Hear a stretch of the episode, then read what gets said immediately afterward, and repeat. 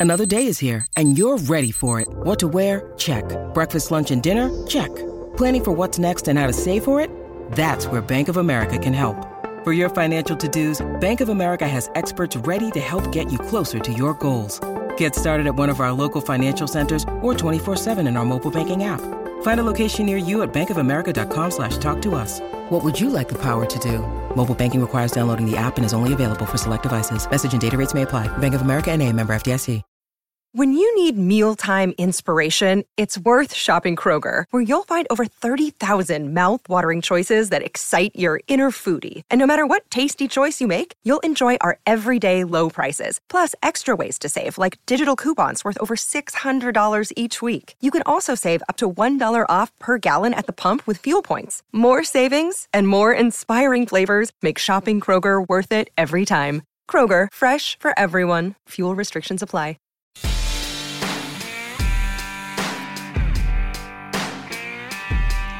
Welcome in to another edition of MCM Radio. I am Jimmy Morris at JMorrisMCM on Twitter, MusicCityMiracles.com at TitansMCM. Titans go to Washington and win 21 to 17. It was an ugly win. Um, a lot of the same issues that we've seen from the Titans cropped up again in this game, but they were able to score points in the second half, so that was good. That was the first time they scored points in the second half since week one. They only scored seven points in the second half, but it was enough again to hang on and win.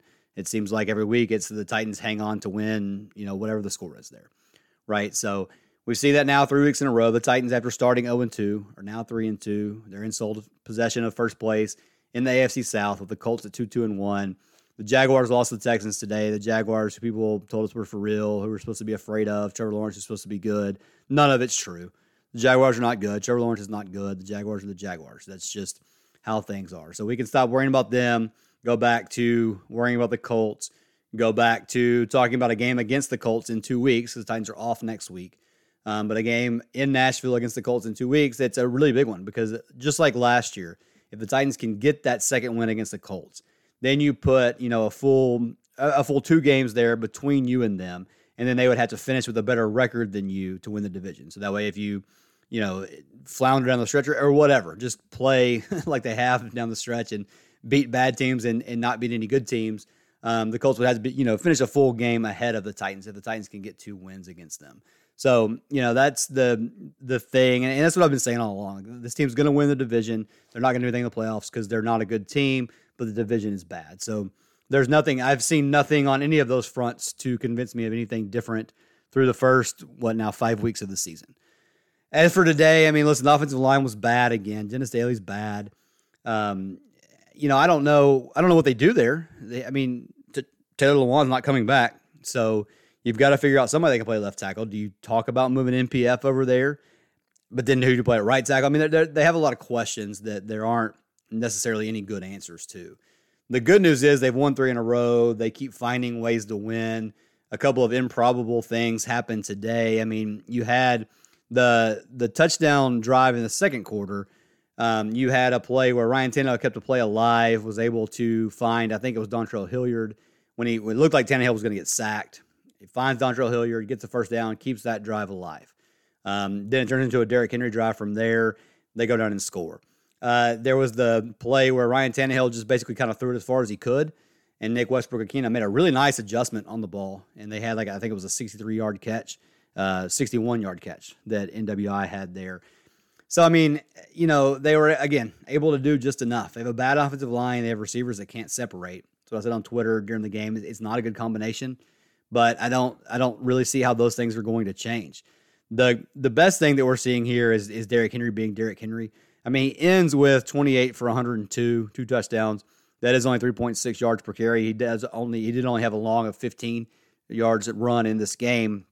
But if you watch him, I mean, he's running the ball like he has in the past. He's decisive. He has good vision.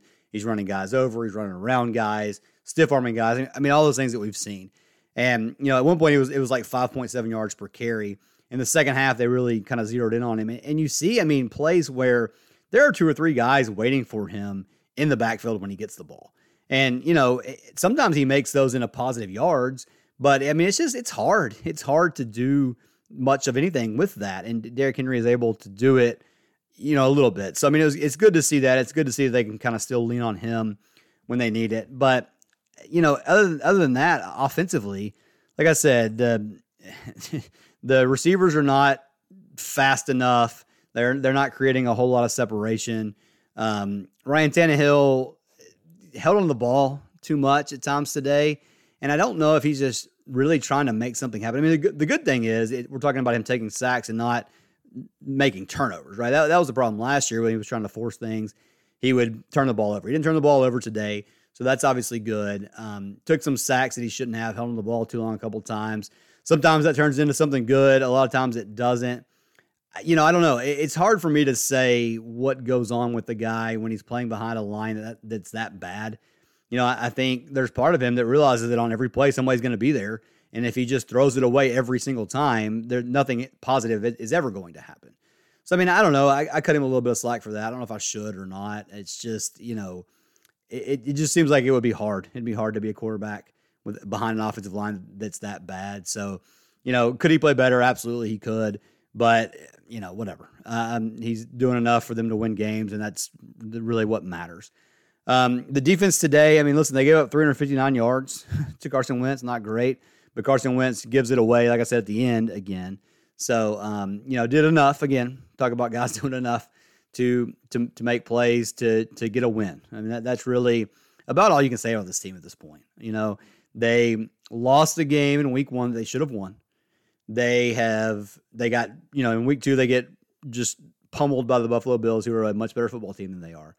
And then since then they've found ways to win against teams that are whatever. They're not good. Um, I mean, I think the the culture not a very good team. The Raiders not a very good team. They're decent, both of them. You know, the Commanders are not good. Um, the the Giants maybe the best of those four teams, honestly, which is kind of funny because that's not what we thought going in. Titans still should have won that game. Doesn't make it any better that they lost, but the Giants went to London and beat the Packers today um, and put on a pretty impressive display. So, I mean, I don't know. Maybe we'll look back on that loss and think of it as, I mean, obviously a blown opportunity. You know, again, you have a big lead. All you have to do is hit a kick and you win the game. But maybe it'll be just the Titans blew an opportunity to win a game instead of the Titans blew an opportunity to win a game against a bad team. Maybe that's not the exact narrative that we that we'll be having about that game. But I don't know. We'll see. That that's just kind of a, an aside thought. Um, you know that they still had trouble getting pressure. They, they it was better today than it, than it has been the last couple of weeks. Uh, Simmons had a sack and a half. Uh, Autry had a sack. Uh, Sam Okuayinonu, I think is how you say his name, had the other half a sack. Listen, Autry went out for a minute with a with an injury. They said it was a back injury, I think, and I was really terrified at that point of how they were going to be able to get a, a pass rush at all. He came back in and had a sack after that, so um, you know that's good. They'll have some time to rest up here Titans with the injury stuff, man, I, I don't know. Like I, I, think I feel like there needs to be a deeper dive that goes into this about why they suffer so many injuries. I mean, it's just it's crazy to me. I mean, they got guys getting injured all the time and guys missing games. And I mean, I know it's NFL, people get hurt. Like I understand all that. But it just seems like this team has a, a larger number of those things that happened to them. I mean, we know last year they used more players than any team in the history of the NFL has done. They're not quite on that same pace this year, but you know, you've got two guys that you're paying a lot of money to with torn ACLs and Harold Landry right before the season started, and then Taylor Lewan, uh, you know, in that game. And then, you know, just guys missing for different stuff and getting banged up. Bud Dupree's been banged up. Fulton's been in and out of the lineup. Um, you know, so I don't know. Maybe there's something to that. I don't know. What the I, I feel like somebody, and maybe the Titans are, and I, I just don't know. Maybe it's just bad luck. I don't know. But it feels like somebody should really be looking into that. Uh, let's see what else. Caleb Farley was on the field for a minute today. Fell down, gave a long touchdown touchdown reception. Um, you know he's not good. I, I, saw Mike Herndon say something on Twitter about how they need to keep him off the field until he regains the speed that he had in college, and just basically talking about how different his tape from college looks to what he is now. I don't know if it's a confidence thing, if it's a if it's a knee thing, if it's the back issue. I mean, I don't know but he's been really bad, and, and they need him to be good.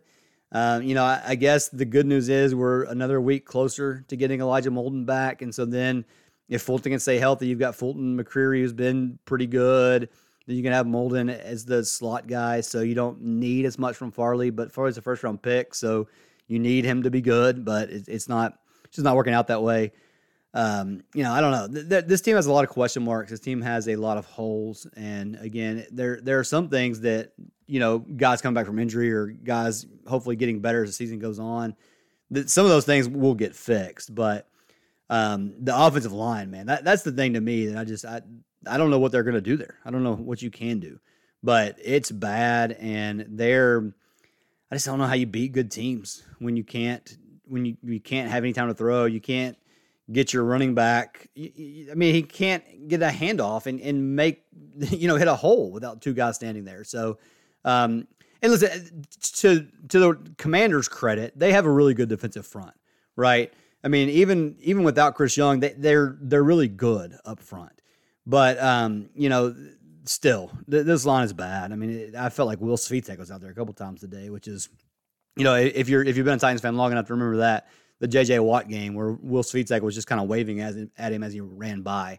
Um, it, it, felt a little bit like that, and I just I don't understand. I don't understand why they can't have guys that are at least serviceable enough that can you know get in somebody's way long enough for the quarterback to make a play, push a guy the opposite direction of where the running back's supposed to go, so there's at least a crease that he can get to, and, and you know try to make a guy miss down the field. So I don't know. I mean, there, there's there's things like that that you just can't explain. But again, like I said, at the end of the day, they get, they go into the bye week. They're three and two. They're in first place in the division.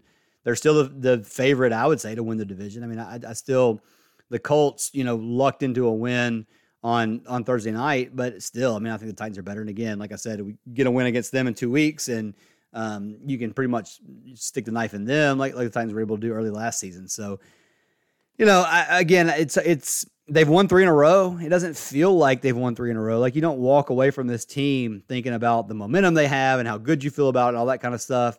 Even with three wins in a row, two of those coming on the road, one of those against the division opponent, and again the team that's your toughest competition in the division. You don't you don't walk away feeling feeling like you sh- like you feel like I feel like you would in most situations. But you know, win the division, see what happens. I mean, that's kind of where we're at. I think that's what we're looking at. So Anyway, that'll about do it for today. Um, anything else that I missed, be sure and comment on Twitter again at JMorrisMCM at TitansMCM. Let me know anything you want me to talk about that I didn't hit on here. Um, we'll have a lot more from this game as the week goes along, and then kind of you know resetting where things are during the bye week to see you know what what improvements can the Titans make, what can they do to get better, and hopefully you know be in the conversation about teams that could make a run in the playoffs, but like I said, from where I sit at this point, it's it's hard to see that. It's hard. It's not hard to see them in the playoffs. I think they get there. I think they host a, a playoff game like they had the last two years uh, with winning the division. But it's just it's hard to see what they do beyond that. But anyway, we'll have plenty of stuff coming up during the bye week to get you set for that you know big game against the Colts when we come out of the bye week in week seven. So, like I said, musicmiracles.com. Check that out between now and then. Plenty of stuff to talk about there. We'll be back this week with plenty of updates and that kind of stuff. Um, we'll talk to you again after Vrabel talks on Monday. Uh, any updates we get from that. So again, like I said, hang around for that kind of stuff at J Morris MCM at Titans MCM. This is Jimmy Morris. Thanks so much for listening, and we will talk to you again later.